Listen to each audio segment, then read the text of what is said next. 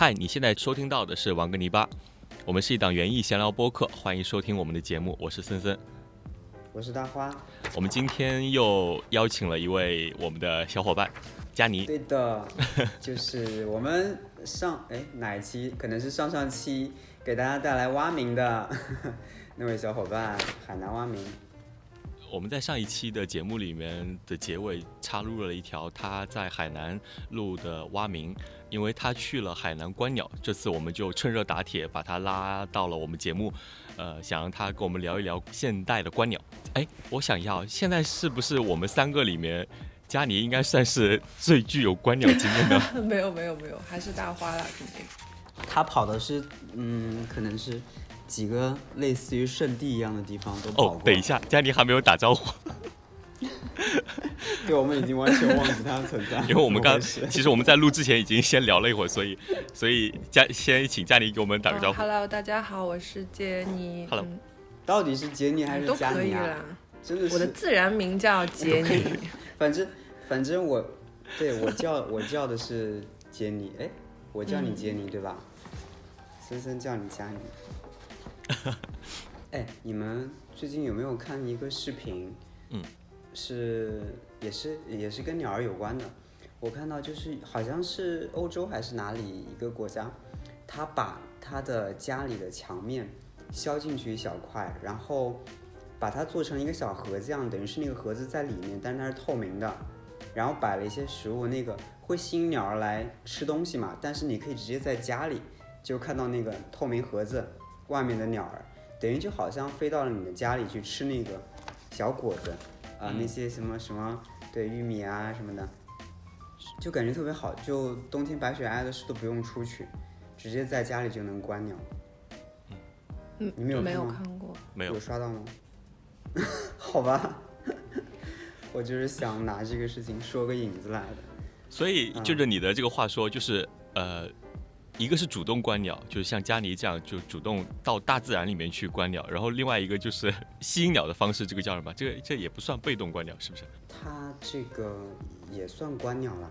嗯，我对我我我觉得我是想说，它是它是另外一种方式的观鸟嘛，就是它是用用吸引的方式可以去观察到它。还有就是我们在大自然里面随时随地会碰到的这种鸟类，就比如说我前几天去了一趟乡下，然后。当然，我看到的不是活的，我我我看到了一只呃去世的鸟，就是躺在地上，它应该是撞到了农村的一个一个一扇玻璃窗，因为那扇玻璃窗我后来研究了一下，发现它跟呃屋子对面的玻璃窗是算是光线是连通着的，我觉得它可能是以为这这边是一个过道，它就一头撞了上去，然后它就掉在了这个玻璃窗下面。你还肥肥的，因为冬天的鸟都囤积的 比较多的脂肪，都肥肥的。那个森森，我想问一下呀，你看到那个被撞死的鸟，它是一个什么样子状态？它的身上羽毛、脸上的羽毛都是完整的，只是它倒在了地上，对吗？我看到它的头是憋在了它身体下面，就是我从呃正面看的话，它的头是压在身体下面。因为我在公司，就是在我做的那个玻璃的后面，我也见到过一只死掉的怀氏虎鸫，还是去年秋天的时候，应该是刚刚迁徙来上海的。然后我当时觉得它应该是被猫或者是那些什么小动物给扑杀的，因为我和我一个同事就去，嗯，就去看它嘛，到底是什么情况？发现它的头，就是它的嘴这边是完全被埋在土里面的，然后它的脸上有一侧脸颊是。感觉好像被抓过一样，所以我当时去问，到底是被小动物给扑杀的，还是它撞到的？他们说跟我，他们跟我说是撞到的。我觉得应该是被扑杀的，可能那个状态还是不一样吧。对，还是有一些细微的差别的。这个应该，如果我们经验够足够丰富的话，应该可以分辨得出来。但是。对，呃，特别是对于我来讲的话，我我的经验还不足以支持咱咱们先聊聊火鸟吧，为什么一来就直接 聊起来死鸟？我们把这个气氛给弄上去好吗？行，刚才讲到目前佳妮是去了几个地方参加了这种观鸟的活动，呃，是比较专业的，有专业的老师带队的。大花之前应该也参加过，是不是？我没有像杰尼这种跟专门的出行观鸟团走过，我只是跟一些鸟友是吗？跑，不也是观鸟爱好者，但是对，不是那种鸟导职业的去跑。就是以上他们两个人是有去专门为去看鸟而去呃走过一段旅程的，而我是完全没有主动的嗯去看过鸟的，只是说生活中遇到了就看而已。呃，所以现在还是要紧跟上。对我我要我要加油一下，然后那就那就嗯先请大花给我们先讲一下，呃，什么是观鸟？好的，我应该是一一年开始观鸟的，算是蛮早的一批了，相对蛮早的一批。但是我在我那个时候，我觉得我已经是比较靠后的了。但是现在来看，哇，一下都过了十几年了。但是嗯中间有很长一段时间，我没有再像最开始那样的热情出去追逐鸟类了，因为大家也知道，开始种花以后就忙不过来了。然后这个 PPT，这个小 PPT 是当时是给南京一个小学做讲座的，然后做的也很简单，但是我觉得就够用了。我跟大家简单的说一下什么是观鸟。嗯嗯，读一下。观鸟先看又作赏鸟，是指在自然环境中利用望远镜、鸟类图鉴等设备，在不影响鸟类、野生鸟类正常生活的前提下，观察、观赏鸟类的一种娱乐活动。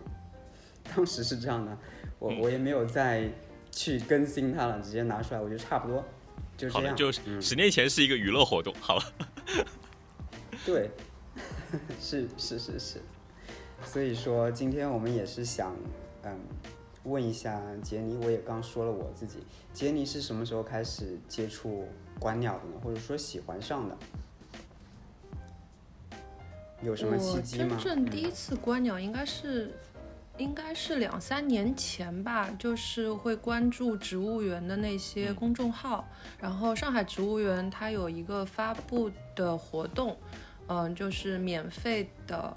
嗯，大人小朋友都可以去参加。如果你能抢到名额的话，先交五十块押金，回头的话参观完参加完活动，五十块押金会退还给你。然后我就有幸抢到了。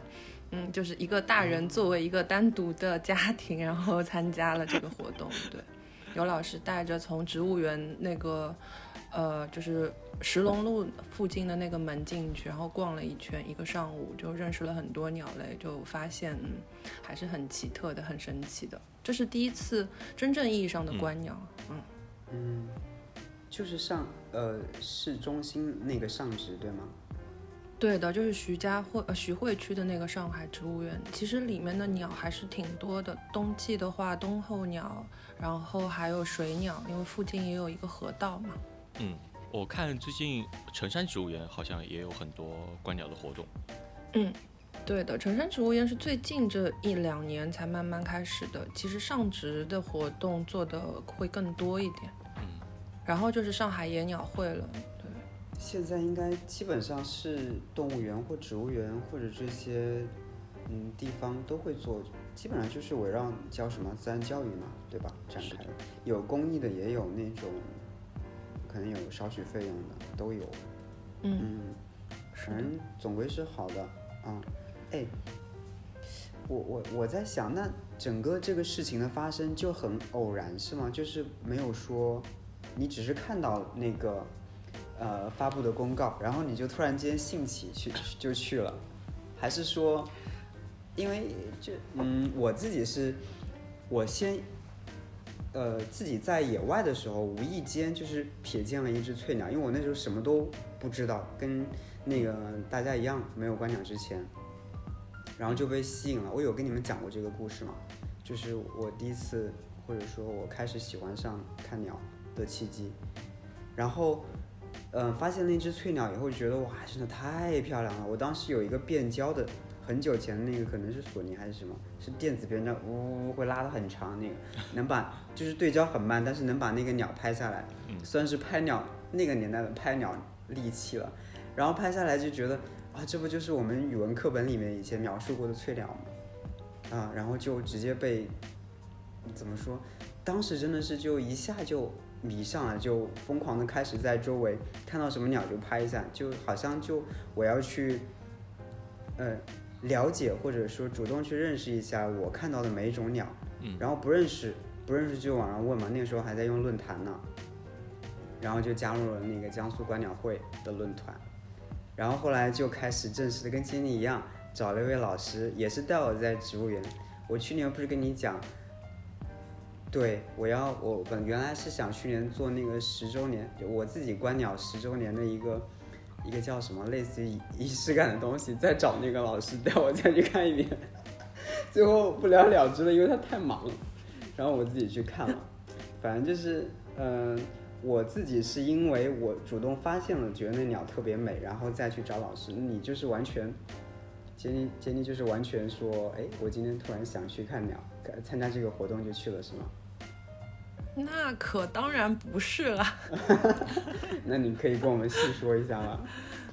那应该就是要追溯到以前花花的那个栏目了，因为它里面有两期讲观鸟，其中一期的嘉宾就是大华，然后还有一期应该是 北京的一位，你听过我讲的那个故事吗？又讲一遍。然后然后的话是一个呃一位北京的，应该也是观鸟达人，然后你们就在那个嗯，嗯，然后你们就在节目里面有介绍，就都在推一个片子叫《观鸟大年》，啊，然后看了以后，对，就觉得这个好像是一个很有意思的事情，能够接触大自然嘛。后来就是一直在找机会，说实话，能够在身边有带我去看鸟的朋友不多，就是现实生活中，然后只能通过网上的一些资源去找。就上海植物园这边有一个活动，就打开了这个观鸟世界的大门。嗯对，不得不再说一下，那个片子真的很好，我觉得适适合那个时不时拿出来重温一下。看完应该会呃再次心潮澎湃的，然后也会想出去看鸟那种。我还看过一个片子叫《中央公园效应》，反正也是网上有人推，然后看的。但是这个好像要具备一定的就是观鸟入门知识以后再去看，可能感受会更深一点。嗯，好呀，好呀，那要不我们先现在开始听一听杰尼跟我们分享一下，因为前些天不是去了海南嘛，也嗯。是专程的嗯。去看鸟的，或者说看嗯。跟自然相关的，呃，一趟行程，好吗？然后跟我们分享一下这一趟行程中，或许你觉得一些有趣的地方，嗯，让你觉得印象深刻的瞬间。嗯，这一次的话是参加了我们上海有一个做自然教育的呃科普基地组织的海南观鸟营，他们应该也是走的海南这边比较常规的路线，就是西边的那一些儋州啊，然后还有尖峰岭。最后我们是从三亚这里回来，全程一共大概是六天左右。嗯，群团队里面一共有七个家庭，呃，没有加上我的话，可能是九个家庭。我以一个大人 成立一个家庭，混入了这个观鸟营里面的。我我感受最深的有好几点哦，就是现在的这些观鸟，年纪轻的小朋友，小朋友五年级、初中，他们真的是很厉害的那些孩子，就认识的鸟，然后对鸟类的热爱，以及家里面对他们的一些教育，真的是，呃，和我平时接触的那些孩子们其实还是不一样的。就他们特别的独立，嗯，可以自己走很多的路，然后也去做自然观察笔记，就是还能回来写小作文，就是发在那个朋友圈里面，然后也是一些跟自然科普，甚至于跟环境有关的，我觉得他们真的是很厉害，才小学五年级的小朋友们，嗯，这是一点。然后的话就是就能够休假就很开心，然后天天在山上，哎，这个绝对不能被老板听到。天天在山上，在那边走路，没有没有信号，就不用去看电脑，当然也要回邮件了，因为手机或者是人家打电话什么的也要有。但是当你放下那个工作，然后走进大自然的时候，我觉得，嗯，那辛苦赚钱为了什么？就是为了这个时候吧，所以。可能撇开观鸟的话，这两点是对我印象来讲很深刻的。我想问一下，你这次去的时候，跟你同行的这些其他人都是以家庭的形式出现的吗？就是主要还是为了带小孩出去观鸟，是这样吗？呃，对的，他们这个营期开的其实主要就是一个亲子的营期，就是在寒暑假的时候。对我去年也参加过一个纯成人的，但是我现在会觉得能够参加跟小朋友的那个观鸟营，其实体验感不差，它可能跟园艺那种不太一样。嗯，就是。你想，大人愿意花这么大的价钱带小朋友去外地观鸟的话，那一定是有一定的热爱的。他跟你随随便便去一个农场，然后拍一点照片，嗯，吃一顿饭的那个还是不一样。对，因为你连续七天其实是很累的。我们早上可能七八点钟就要起床，嗯，然后晚上还要夜观，要一直坚持到十点、十一点，可能你要洗完澡睡睡到床上的时候都已经要十二点多了，嗯。那就是对大人也好，小朋友来讲，都是一个体力上的消耗，必须要真的热爱才能坚持下来的。对，也就是说，其实不光是一个个人的热爱，呃，能参加这样的活动的，基本上都是整个家庭都是对观鸟有兴趣，或者说是热爱的。嗯。哦。嗯。那对的，可能有，就一个家庭都有他自己的统一的一个呃爱好。或者说一个共同的话题可以聊的，也是很不错的。对的，有一些他们叫妈妈团，就是会带小朋友，但是可能看鸟也很厉害，或者是能发现很很稀有的鸟种的，反而是那些家长们。就是说，哎，他们可能不一定认识，说那边有一只鸟，但是他们会发现那种嗯比较稀有特有的。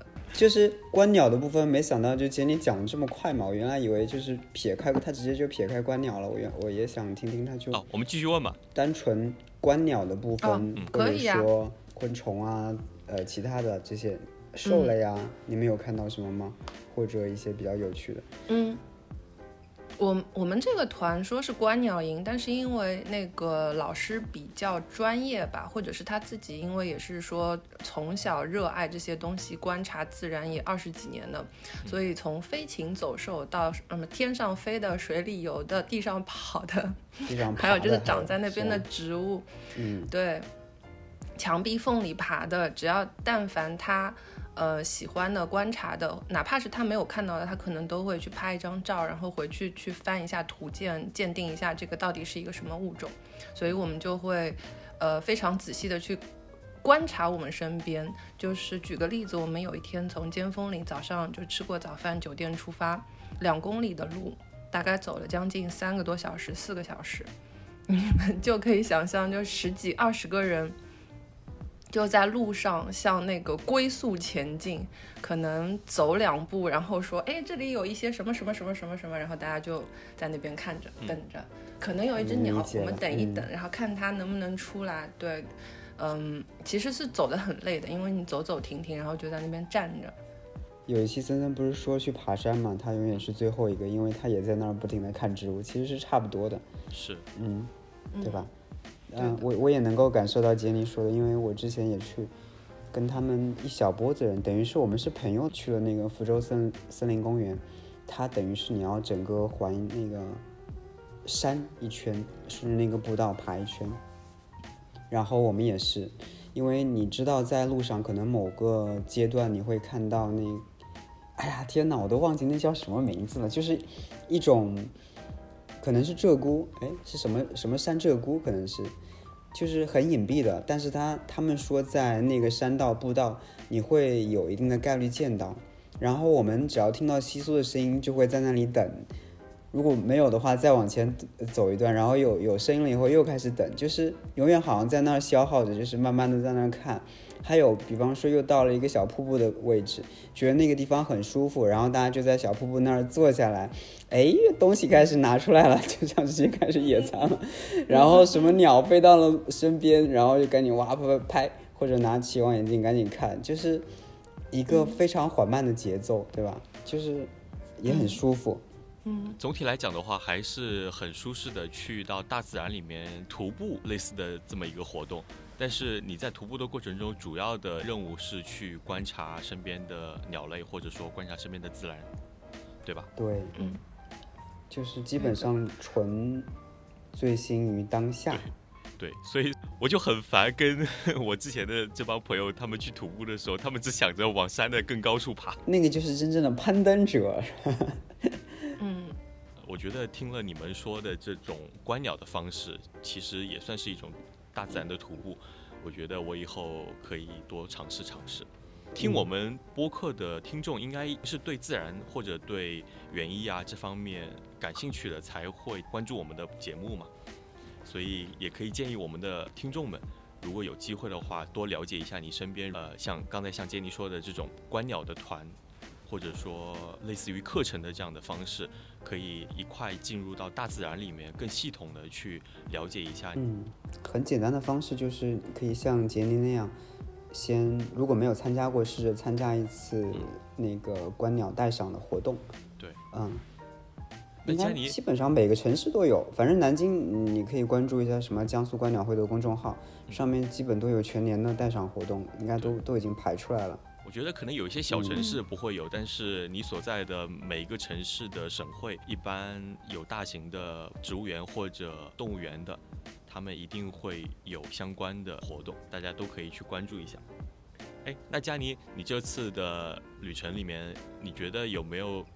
什么让你印象比较深刻的鸟类，就是或者说你没有接触过的，之前没有接触过的，因为你毕竟去了一个更南方的地方嘛。其实我有很多鸟都没有接触过。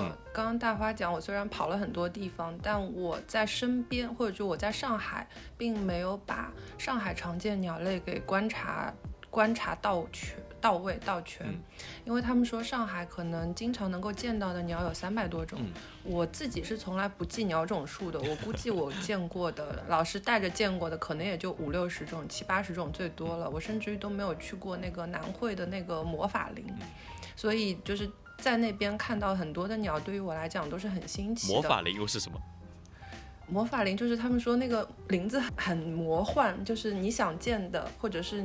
你不经意的之间就会发现有一个新的鸟就跳出来了，所以就是魔观鸟爱好者所称 称之为魔法林是吧？啊，对 对对，鲁东小杨可有一个魔术林，就我们那时都差不多。啊，就差不多这个魔术林可能是迁徙季的时候，就是尤其是春秋千禧季，就会有各种奇奇怪怪的鸟，呃，在那儿落一下脚或者稍微歇一会儿，然后就又走掉，所以。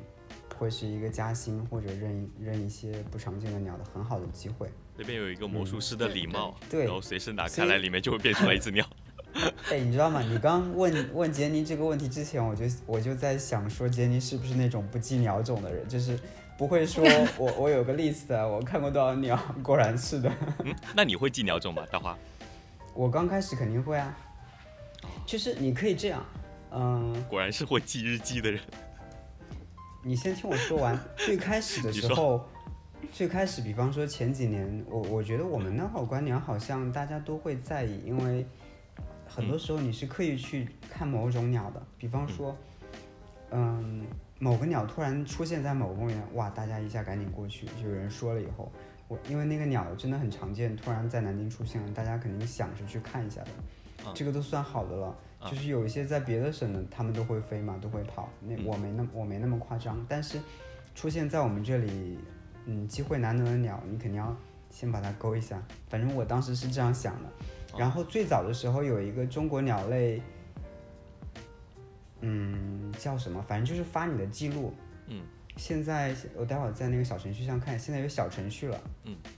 最早是没有，最早只有网页版，而且我已经经历过网页版的变更，就是我最早的老记录都已经我没法查了，但是我知道那个数据库是在的，它好像要怎么切换到老版，然后现在又有小程序，就很方便。我现在比方说我我看到个奇怪的鸟，那个你打开手机小程序，然后点个随手记，就非常方便，你就把那个鸟种给记录上去了。就是我也不是说刻意去记我的鸟种，但是比方说杰尼，你以后再回看，它会自动统计你看过哪些鸟，这样也是一个挺好的方法。我主要是想定点记我农场的鸟，知道吧？农场的鸟，我想我想看一下一年能记记录多少种，因为别的地方我可能也没那么在意或者上心这样子。但是我想问一下，就是嗯如果说你看到了一只鸟，你拍了照片，但是你你不知道这个鸟叫什么，你怎么记录呢？那你先搞清楚它是什么鸟啊，你再去哦，上传啊。就比如说我我上一次跟你说的，我在呃一个公园里面看到的那个，我只三尾沙锥，对我只能知道它大概是一个沙锥，对，我也只能说它是三尾沙锥，因为太难认了。那怎么办呢？那那你就别记了吧，那个。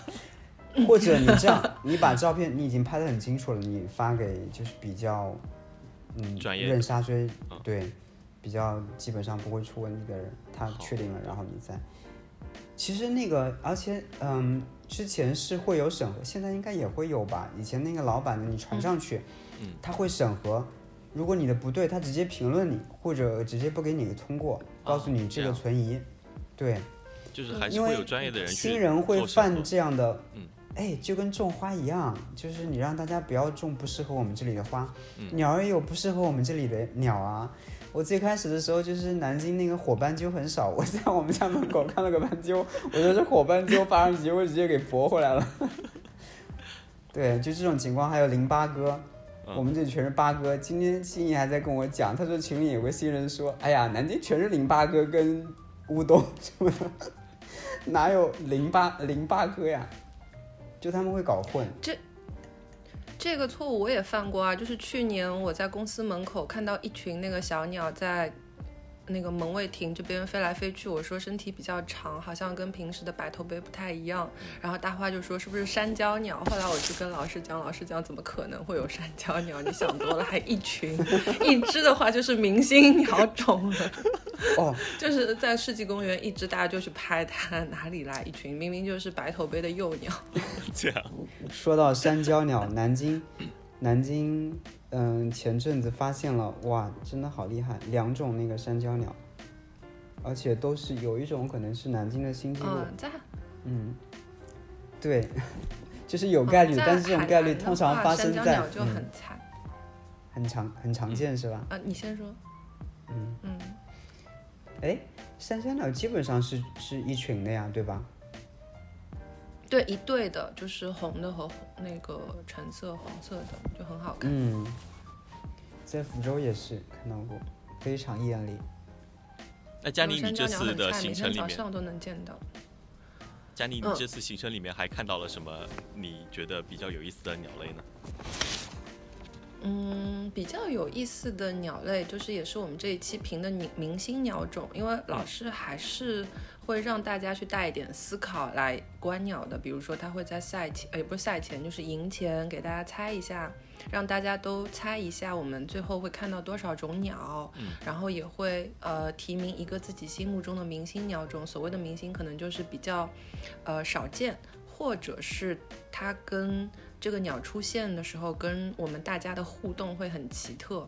哦，那呃，这次的对我们的明星鸟种，呃，我虽然没有提名哦，因为我没有做功课，我不知道有哪些鸟。嗯。然后有一个小朋友五年级的，对我又要说了，他他有猜到，然后那个鸟叫大盘尾。回头我可以给你们发一张照片，它很嗯仙，就是它尾巴上有两根羽毛是垂下来的。嗯我们那一天因为是在浓雾中，所以它就站在一个电线杆的顶上，然后两个尾巴垂下来，头上又有一点点那个，嗯就是嘴巴上面又有一点点毛，就特别的好看。可是回去翻了一下鸟书，它是一只比较黑的一只鸟，然后它的眼睛是红的，所以你如果见到那个实物的话，其实会有一点点奇怪，因为它的眼睛这边是血红的，可是，在雾里面的时候，它的剪影就特别的好看，特别的鲜，所以这就是我印象比较深刻的一个鸟吧。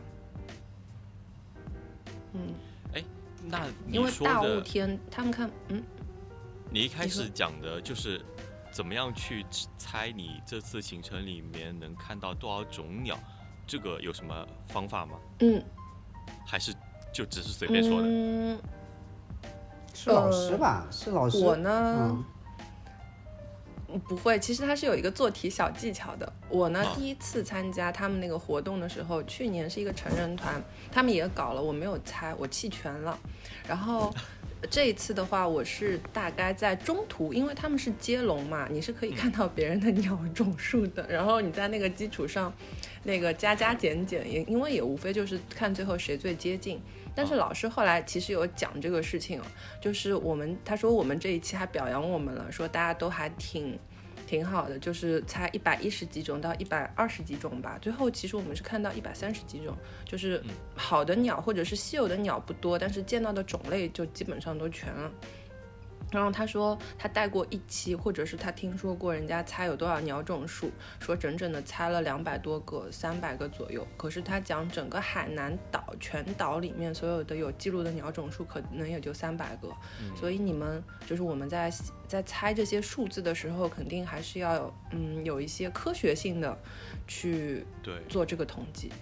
对，嗯，对就是你至少得对你去的这个地方的鸟类的大概有一个了解，然后再根据你的这一个路程，可以大概算一下，就是有，因为它鸟肯定是有经常出没的地方和呃不可能去的地方嘛，嗯，所以就是整整个的这个观鸟的过程，其实还是需要你对大自然有足够的敏感程度，以及你对大自然的热爱。还有就是需要一定的知识储备量。嗯，对，这也很重要。就是你，我觉得如果说是新人观鸟，你就不用想那么多，就是不要有太多预设嘛。嗯，就是你先去了就行了。嗯而且那个，我觉得氛围是会影响你的。就是一群人，如果大家都在为一种鸟欢呼，那种发自内心的雀跃，你能够就是感同身受的，你会你会跟着一起 happy。你即使跟在后面屁颠颠都没看清是个什么鸟，然后啊那是什么明星鸟种，然后赶紧凑过去啊在哪在哪呢？反正就很开心。好的，嗯，我们聊了这么多，其实一直在说怎么样去看到这个鸟，但是我们忽略了一个最重要的问题，就是我们怎么具体的去看清一个鸟。所以说，我们如果有这个计划的话，那我们前期得做哪些准备呢？比如说，是否要买一个望远镜，然后是否要准备一些可以拍鸟的手机还是相机？手机是否能做到？或者说，我们其他的一些就是路程中的这些工具，我们有什么要求吗？我因为最近也上了那个观鸟课，什么启蒙课、入门课，嗯嗯，相呃相机其实不是必备的。如果说大家可以去做好那些速写或者是记录的话，它反而不是一个必备的东西。嗯然后望远镜一定是需要的，然后也建议就是，呃，有一个双筒的那种手持的便携的望远镜。然后的话呢，老师也说，呃，鸟类图鉴，不管是纸质的也好，还是就手机上现在也有那种 A P P 嘛，很方便。你可能把一些照片，或者是你把名字搜输进去，它会给你一些提示和反馈。但是它这个是你知道它的名字，或者是呃有图片的情况下，嗯所以鸟类图鉴和就纸质的，你去翻鸟书，你看到它，哎，这个鸟印出来的好像跟我见到的有一点点像，和你知道别人告诉你这个是他的名字，然后你去翻是不是真的一样，你去搜一下。那我觉得这个才是一个必备的东西。相机，说实话，嗯，我现在是会背相机，因为很多鸟我都不认识嘛。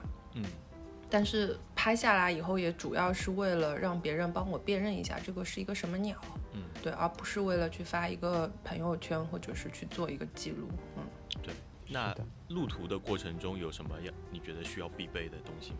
嗯，你是说去外面看鸟对吧？对装备？那我觉得舒适的装备的话，那肯定就是舒适的鞋子，嗯然后有帽子，然后就是合适的衣服，嗯呃，一个比较好背的一个背包，然后就是看你走哪里，路程远近，然后去背一些东西。其实身边的话，我觉得也可以观鸟。我现在会记录鸟种也好，或者是比较用心观察的，反而是公司里面，因为。就后面有一片很小的树林，很小很小，可能也就五六棵树组成的一个小的一个小树林，但是偶尔也会见到有不同种类的鸟在那个嗯，落叶的枝头上在那边唱歌，然后我就会很开心的把我的望远镜借给我的同事，说你快看那边有一只鸟，然后他们就会很开心，哦，你看那个毛毛好清楚啊，这个身上的花纹，嗯，但是嗯，也不是人人都能走进去啦，只能说他们多了一个和鸟类或者是和大自然接触的一个机会，因为人和鸟的互动其实还是比较少的。但是，就像刚才大花说到，什么喂一点食啊，给他们备一些食物啊，可能都会是和他们有交集交流的一个方法吧。嗯，哎，说到这里，你们有没有跟鸟类接触小故事啊？我我有一个，那个是去年的事情了，不是这次在海南，去年也是跟这个老师跟他们一个成人团一起去的瓦屋山。就是四川那边嘛，我们全程大概也是四五天的时间，然后只在只在山上，什么地方都没有去，那个成都也没有去，直接来回，反正是我。那有一个领修流，嗯，就是那个特别小、最小、最小的那个尺寸的修流，就超级可爱。我们有一天哦，在呃下山的步道上走，然后呢，因为嗯领修流。就是如果你放下它的叫声，有一些小鸟就会冲出来打领袖流的这个事情，大华知道吧？啊，这样啊？嗯，对的。然后为什么？就是可能老师在具体的我也说不清楚，但是应该就是小鸟们觉得自己集结起来就可以把领袖流给赶走，因为它虽然是个猛禽，但是又那么小，就通过大家的努力可以把它给赶走一样。好像就这么大。对对。你对对的，就刚才大花在我们节目里比了一个这么大的大小，大家就自己想象一下吧。它就这么大，就特别十几公分，然后十几公分吧。嗯，哦，我大概我大概知道，可能他说，嗯嗯，所所以所以说领秋流就是就是鸟类里面呃大家公认的呃只要团结起来就能打败它的这种敌对势力是吗？嗯，对，然后就专门有什么几兄弟，他们会专是第一时间就冲出来打他。那嗯，但是跟领修流之间又有了互动，因为我们在放声音的时候，这个可能不太好，但是就在这个过程中，有一只真的领修流它过来了，然后它会循着我们的声音骂骂咧咧的就过来了，然后我们就一直在找他。对，我们就一直在那个持续的，就是跟他对话。但是因为这个我们是电子音嘛，然后他是通过自己的，就是 自己是真声，到了后面他就声音完全呲掉了，真假柳就是从原来的那种带带那个有点声呐类型的，然后就变成了破音的小狗叫。哦，他是 生气了我们就会生，没有，他是喊破嗓子了吧？太坏了，可恶的人类。对，对的。然后它最后就落在了我们的头顶，你可能得仰头九十度，你才能找到它。然后又是在很高的树上，真的是，嗯，找的我们头都快断了。但是也是见到了它，它也在上面瞧着我们，所以就很有意思，真的特别的，嗯，就感觉你跟它是有互动的，不是单纯的在我在看它。对，而且正好领修流也是一种猫头鹰嘛。就自带这种可爱的属性。你说到这个修流的瞬间，我正好找到了我的那个，就是一张修流的照片，是我一四年。你这个拍的很清楚。植物园拍的。我想讲一下，虽然我的观鸟经验没有那么丰富，我的经验是完全是从生活里面来的。我要讲一个之前跟我有过，算是有过这种互动的一个经历吧。我觉得其实是一个非常长久的经历，我觉得很神奇。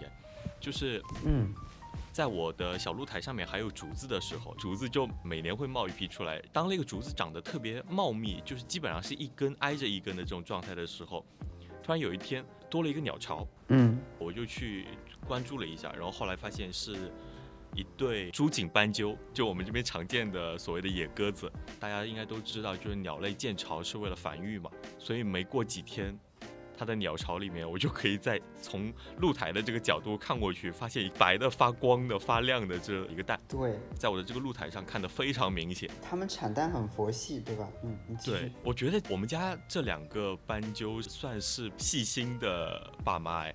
就是他们搭的窝是规规矩矩的，是有一种碗状的，它不像什么在空调外机上面就写两根枝条，对，说的那个，就假装是一个窝就好，就就可以开始孵蛋了。他们不是，他们把几根竹子拼凑起来搭成了一个窝，然后嗯挺结实的。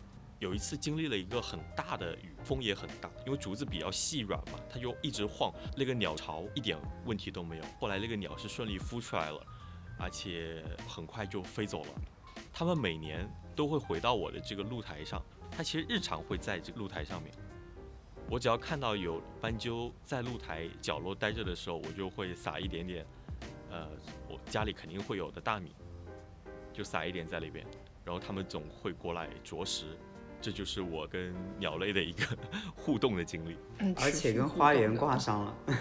嗯，嗯，对，哎，你这么一讲，我刚才搜了一下我的微博，搜关键字，搜观鸟，嗯，就好遥远啊！但是就一下感觉把自己又拉回到那个很早前看鸟的非常非常多的碎片，你知道吗？嗯你现在在建造花园的这个过程中，还会不会涉及到一些鸟类的元素？不会，啊，完全没有 吗？不太会，就不太会。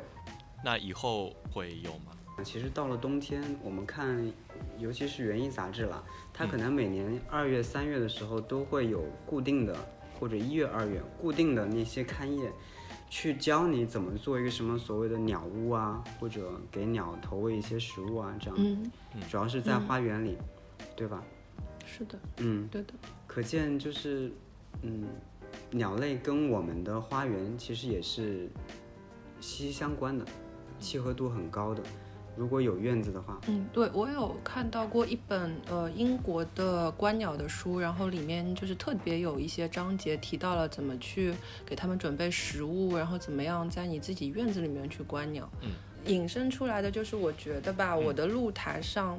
因为有很多的白头杯，就全是菜杯，可能十几、二十只、三十几只，在那三四棵大的樟树上面做巢，然后又是乌冬，又是竹锦斑鸠，其实都是很菜很菜的鸟。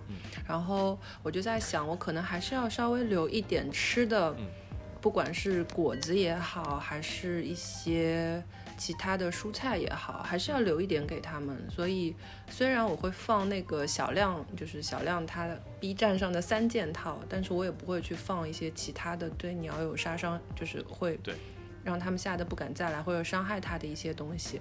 可能我自己真正想留的，就回头买一些袋子，然后把它给套一下，嗯让他们尽量不要去啄，剩下的他们喜欢吃就吃吧。嗯，如果能够常常的光临你的菜园、你的露台，也可以给你带来很不一样的体验。哎，你们有被鸟攻击过吗？哈，呃暂时还没有。我觉得被被攻击顶多就是那个黑天鹅吧，天鹅可能 在国外会比较容易被攻击，在国内好像，嗯，那我就不一样了，我没有像你们这样特地的去观鸟过，但是我有被鸟攻击过。啊，什么鸟会攻击人啊？我们这里除了乌鸦，好像乌冬啊，我们这边有乌乌鸦乌冬会攻击人吗？对乌我们这冬会很记仇的吧？应该会。对，乌冬是一个很记仇的鸟。我自己现在住的这栋房子的后面一栋房子，窗户上面有一个鸟巢，而且是常年会在的，因为它那个主人好像都不会把它的鸟巢给清理掉。说实话，我从我这个角度看过去，真的很脏。大家都知道乌冬是吃什么蚯蚓啊一些虫子的，它拉的屎就从它的窗户角落一直慢慢往墙 外面啊挂，基本上都挂到了下一层了。然后讲过，嗯，嗯，有一年我我只要去到北露台，只要上到北露台，也是春天的时候，是应该是它们的繁殖期，他们会默认我进入了他们的领地，然后两只乌冬就会轮流的来攻击我。它们的攻击方式就是在空中盘旋，快靠近我的时候，挤出一坨屎来，然后就喷射在我的身上。我第一次被他们喷时，其实并没有察觉到他们是来攻击我，我就是拿着我的花洒在呃露台上面浇水，然后我就听到一阵鸟叫，我也没有很在意，但是我突然觉得，哎，我我身上怎么好像 有有点热的东西下来了，天哪，然后就发现原来是鸟屎，我去，再听到就是他们的叫声是越来越激烈的，然后才知道哦，原来是它在攻击我。春天这段时间是花园有很多工作量的时间段，我每次只要一上北露台，它都会来攻击我。我后来有把水枪调成喷射模式，它只要来的时候，我就会对它喷射水，但是完全没有用，它们飞得太快了，然后完全打不到它们。但是就只过了那个繁殖期就好了。你这个经历对太奇妙了可能。可能正好是那一段时间。嗯，你们有看过一个加美猫的呃微博的视频吗？就是小池塘的一年和啊它被封控在上海的好像看过。对，嗯。那两段小视频，嗯。对的，他就是持续的去做一些观察和记录，对，然后也讲到乌冬的御厨，正好是那个去年，是。对，就比较，就大家都在家的那一段时间对，人类很少去大自然了，然后他在一个小池塘前面架了一个相机，拍摄了这一年的野生动物的活动，里面就会嗯有很多鸟类，当然也会有一些哺乳动物。嗯，小动物，对你如果真的很有耐心观察这一年的话，你会发现其中并不只是出现了这些动物，而且还出现了一些跟动物相关的故事。哎，嗯对大花，你会想在你的花园里面做一个水井？你会想做这一个水井回？答，我先再回答一下你刚问我的问题。你之前不是也问了我要不要在农场里做一些吸引鸟类的东西？你是这么问的吗？嗯，我当时说没有，是因为首先我的花园可能跟大家不一样，因为我的花园比较大，它它偏已经是怎么说？我们说。我们先来说吸引野生动物，你需要一些什么会比较好？嗯，那肯定是多种的栖息地，对吧？对能够适应各种生物所有的栖息地。我们举个例子，比方说，呃，高大的乔木，嗯，呃，很密的灌丛，那可能有一些小鸟就喜欢在灌丛里钻，比方说棕头鸦雀这些，它们会跳来跳去的。还有一些，嗯，田地，就是很空旷的农田，因为这些农田可能会吸引一些乌类来吃草籽什么的，或者说在一些呃河道或者比较浅的水水，嗯、就是社禽喜欢待的，能够踩到泥巴的那种水。嗯，还有什么？就大概这些，我这边深圳都有，我为什么还要再去给它刻意去创造一些东西呢？对吧？我我我我之所以回答的那么爽快，就是这个意思，因为我这里基本上他们有的深圳都有，对所以就没必要说我再挂一个鸟笼啊，或者是喂喂水台这种。喂水台这种的确是比较适合我们去拍摄、记录、观察的一个方法。嗯啊，农场的那个小池塘，其实后后面那个，因为给它慢慢坡度给它降了以后，嗯鸟类可以下去喝水的那个空间也变更大了。嗯，而且现在枯水期，你能看到，其实鸟儿们很精的，它们能够自己发现你整个农场哪个位置最适合，或者最隐蔽，适合它们去吃东西啊，或者说去喝水啊。我我举两个例子，一个是红嘴蓝雀，红嘴蓝雀现在在农场已经成了假养鸡的感觉了。我我只要在工作室门口稍微留点东西，我就是喂它们的。第二天早晨一来，那个苹果被戳了一半，就他们会一大早起来先吃，然后，嗯，我妈妈有一次 辛辛苦苦，我跟你讲过了吧，晒那个山芋干，晒了估计得有两个礼拜，结果那天忘记收进去了，一早被红嘴蓝就戳光了。就是它什么都吃，然后它很清楚你这个附近有什么吃的，你只要再稍微规律的放一放，你你就会非常轻易的观察到它们。其实跟那些国外的他们喂呃鸟吃的一些干粮其实是一个道理。嗯，还有说到刚才那个喜欢农田的屋类，我发现这就要跟我们的花园结合了。如果说你硬要做一些可以吸引鸟类，那你就种一些可能鸟类喜欢吃的植物，比方说，因为原生原生鸟类，原生的鸟类，它们需要你去匹配原生的植物。当然你不种的话，它们也能找到。你如果种原生植物，当它们会更开心。我今天就发现啊，围墙花园前面那一块就是小黄杨圈成的树林里面，我今年不是草割的特别早嘛，我发现，哎呀，我有一点点后悔割早了，但是我没有全割，我还是留了几丛的那个，嗯，我们这里原生那种狼尾草，你还记得？紫穗的那个很长然后，嗯啊、冬天的时候、秋天的时候特别好看，会挂水珠。对。然后那个黄喉乌就特别喜欢吃那个草籽。啊！我的天！我每次经过那里，一群嘟嘟嘟飞起来，飞到那个站在那个红色的砖墙墙上面，看到我过去之后，然后我走了以后，它咻又下来。哎，但是它，但它的草它贴着地面，你看不太清。刺的，就它不是会带有两个尖尖吗？它就吃那个狼尾草的草籽，我不知道它怎么吃。我还拍了一段 DV，拿我正好手上有 DV，我就拍了，因为可以变焦。它就一直藏在里边，我看不到它在那儿吃。它是不是会像嗑瓜子一样，把它嗑开，然后吃里面的种子？有可能嘴巴中间有一个缝的那个吧，对吗？这样，我嗯，具体的结构我不太清楚，感觉不是那么的真正热爱科学这个。就你可以再观察一下，就是下面有没有瓜子壳一样的东西。草籽是吗？我回头看一下，嗯，留了一点点。他们真的是经常来。我之前还拍了一个小视频，就是我站在那儿录 vlog 的时候，他们又飞过来了。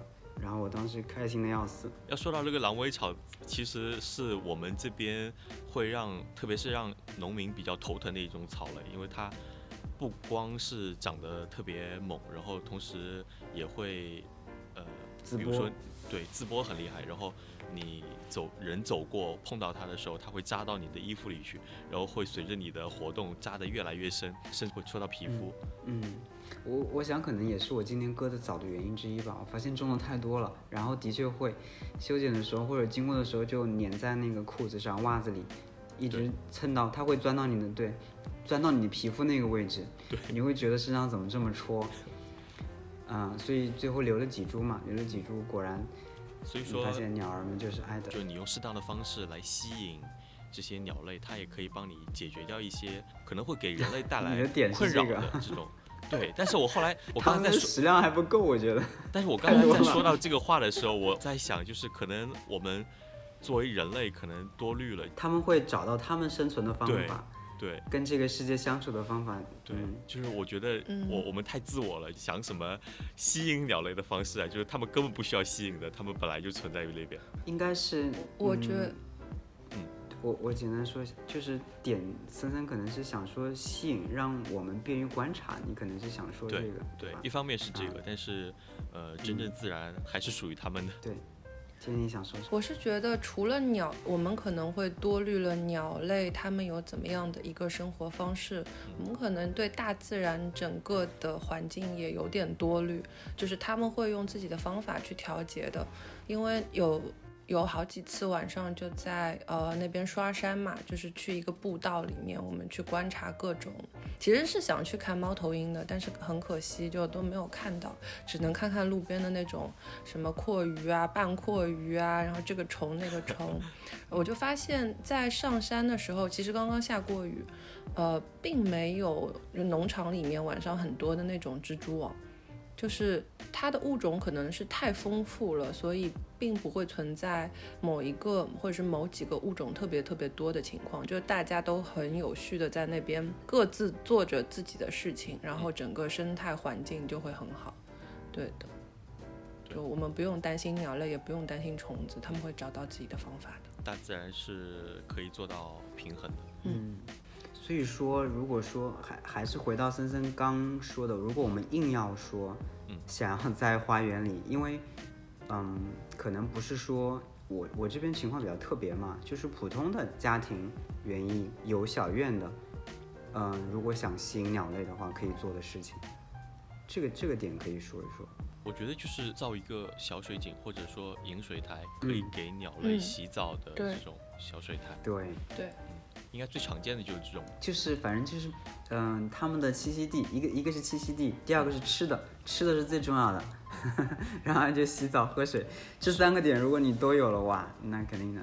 我在有一个朋友的院子里面见过，他这样的，他的院子里面用盆栽的方式种了一些花，但是疏于管理，就 该死的都死了，就会把一些空盆啊什么的就堆在院子的角落。但是，一下雨之后呢，有一些花盆里面就会有一些积水。嗯，下完雨之后，隔几天晴天的时候，我在他那边观察到过，就是会有鸟类去那个花盆里面洗澡。对，所以说，如果说你想用最简单的方式来吸引到鸟类，或者说鸟类的一些自然动态的话，那其实最简单的方式就是拿一个敞口的盆，然后定期的给它里面倒上一些浅浅的清水，它总归会过来洗澡给你表演看。我有一个问题，如果听到这里，我们我们有听众朋友说，你们一直在说怎么吸引鸟类？请问怎么驱鸟？就是他对我的阳台，我觉得肯定会这个这部分听众很多。其实对我阳台的影响完全大过于我对于他们的想念程度。我希我希望他们不要来吃我的仙人掌，吃我的多肉什么的。我觉得本节目就不教你怎么去鸟了，因为我我们这么热爱，这我们哪想得到啊？真的是。呃，我们好久前有一期不是提到了嘛，那个谁的？嗯。呃，无穷小量的对吧？就是放了个猫头鹰，你不是说放了个小恐龙吗？对，三连击嘛。我的理解就是，大家可能看过那个《妈的多重宇宙》里面，不是有一个标志性的东西，就是两个大眼珠嘛？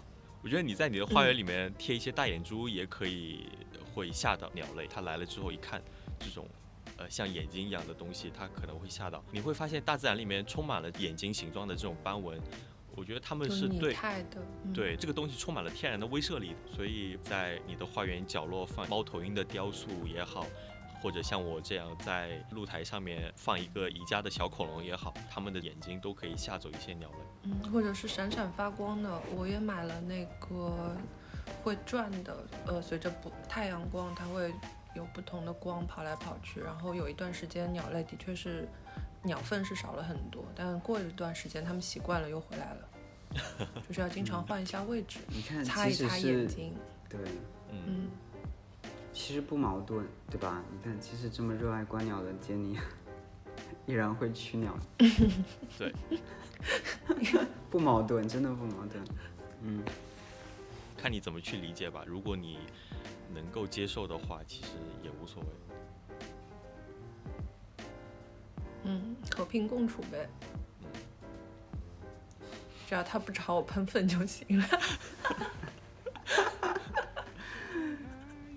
那我们今天就聊到这里，感谢佳妮的做客，也谢谢大家收听，欢迎大家给我们点赞，这样可以让更多的朋友通过平台听到我们的节目，同时也希望你把我们的这个播客。分享给你身边对自然热爱的朋友们。那今天就聊到这里，拜拜，拜拜，拜拜。